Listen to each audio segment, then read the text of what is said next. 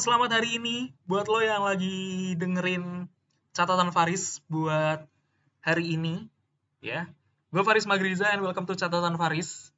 Ini episode kedua yang um, gue kasih buat lo semua. Dan episode sebelumnya maupun yang selanjut selanjutnya bakal hadir di Spotify, di Google Podcast setiap hari Jumat malam ya. Pokoknya malam yang jelas bisa lo cari dengan keywordnya catatan Faris. Sementara di empat platform, Google Podcast, Spotify, Breaker, dan juga Radio Public. Oke, untuk episode ini gue pengen ngebahas soal freedom of passion. Ya, merdeka dalam berpassion. Passion tuh apa sih, Riz? Passion buat gue adalah suatu hal yang bikin kita tuh ngerasa punya dorongan kuat, kita suka sama sesuatu, kita rela nih ngabisin tenaga, waktu, energi, segalanya deh buat kita ngelakuin hal tersebut. Dan tentunya ini bisa dibilang bisa berubah seiring waktu. Karena ya kadang ada sesuatu yang menarik buat lo, terus lo suka, lo interest, akhirnya suka, jadinya ya udah jadi passion.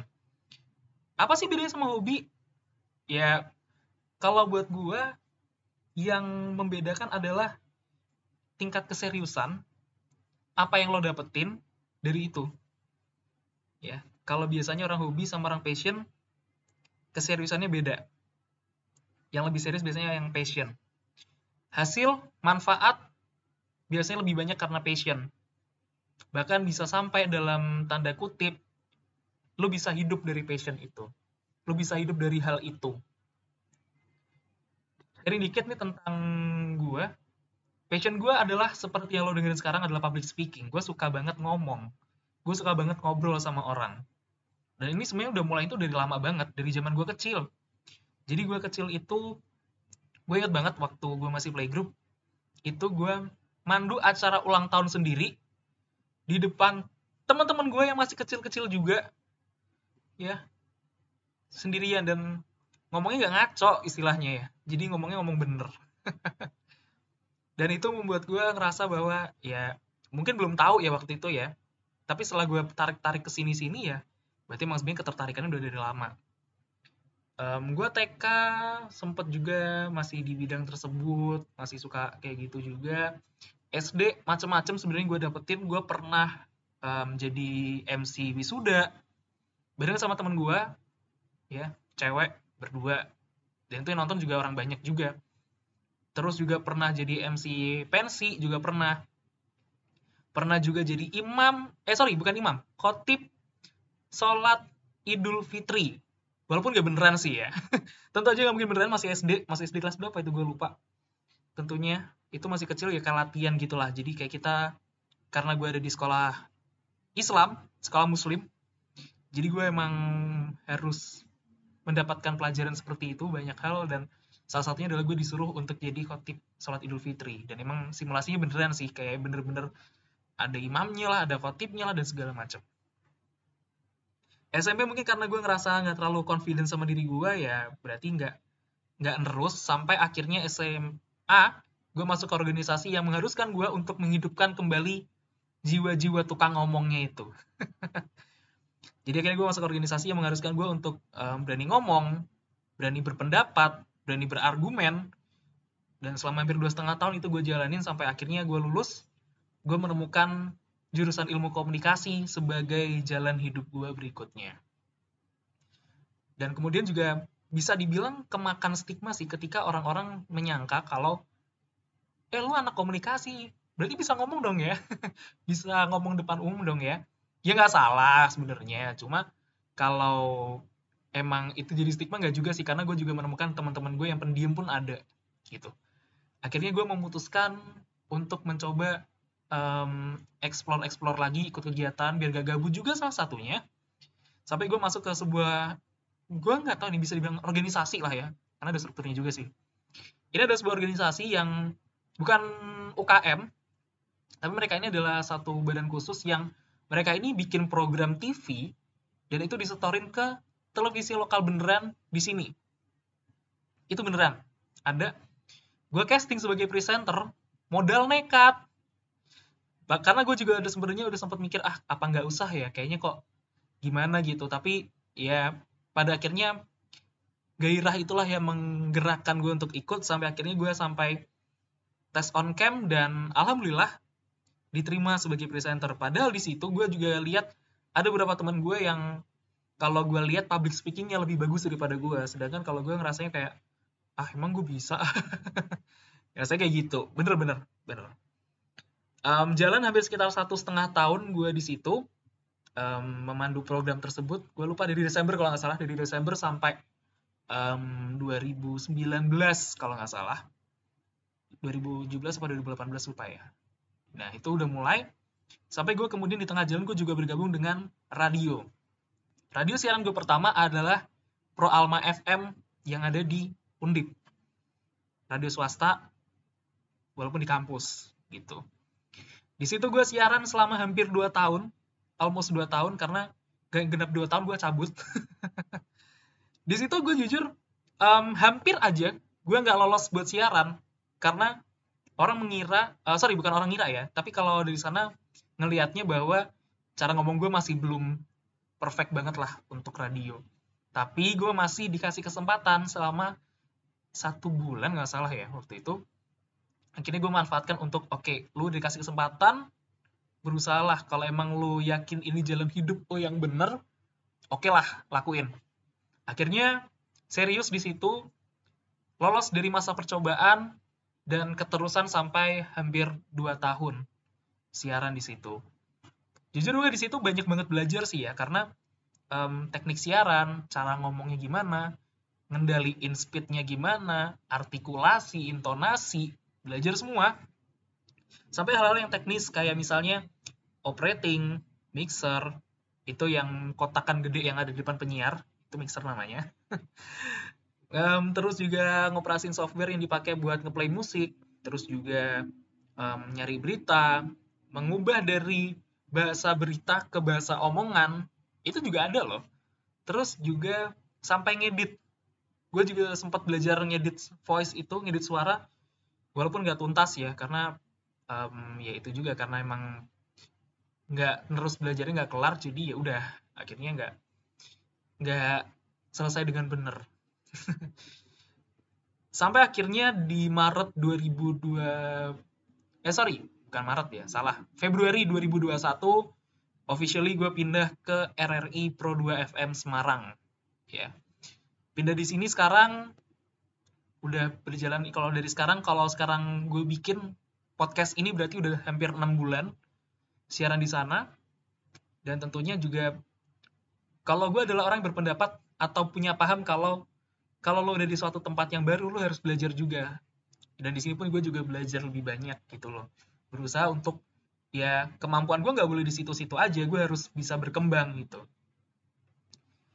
Ya hampir bertahun-tahun ya kalau misalnya gue hitung udah hampir empat tahun yang seriusnya bener di public speaking tuh udah empat tahun. Dan gue enjoy karena gue ngerasa kalau ini adalah dunia gue gue seneng gitu loh ketika gue bisa ngomong apa yang gue pikirkan secara luas orang-orang bisa denger terus juga gue bisa bacain info info terbaru dengan cara gue yang paling seru adalah kalau kalau kita bisa ngobrol sama orang lain talk show. Itu yang gue suka banget bener-bener. Karena emang pada dasarnya gue emang suka ngobrol suka ngomong sama orang.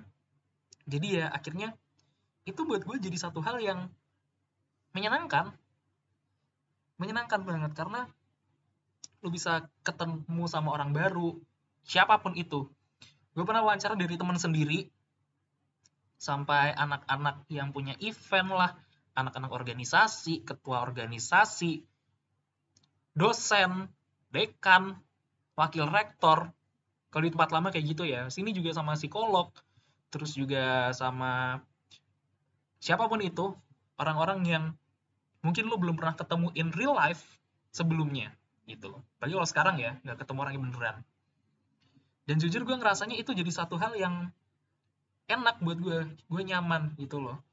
Kalau misalnya di Golden Passion ini sebenarnya maksudnya harmonious yang gue baca harmonious passion.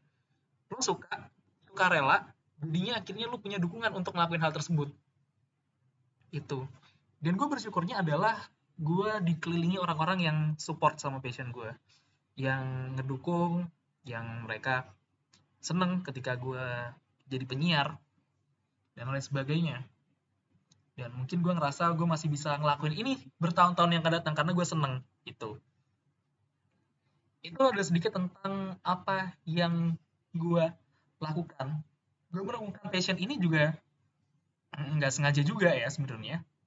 Karena gue throwback dari zaman-zaman kecil gue udah pernah kayak gini udah pernah ngomong depan umum. Gue manfaatkan di saat ini dan gue ngerasa bahwa iya ini ternyata yang gue cari selama ini. Ini adalah hal yang membuat gue nyaman gitu. Bukan zona nyaman tapi lebih tepatnya adalah gue suka melakukan ini. Bahkan kalau misalnya um, gak dibayar sekalipun gak di gak dapat reward sekalipun it's okay gue seneng gitu loh. Ya gue seneng. Banget bener-bener.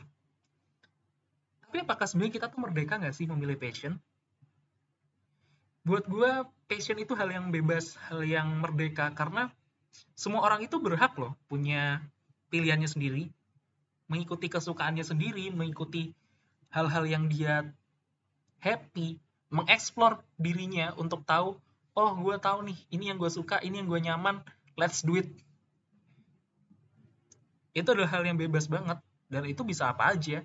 Bahkan sekarang game pun jadi passion gitu loh. Passion di bidang game akhirnya jadi apa? Jadi atlet e-sport. Sekarang terbuka jalannya.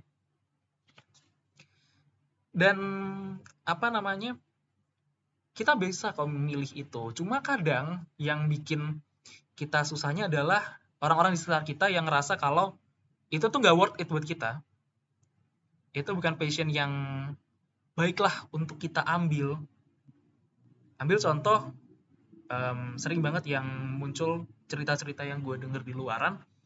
Misal si anak ini passionnya adalah olahraga atlet.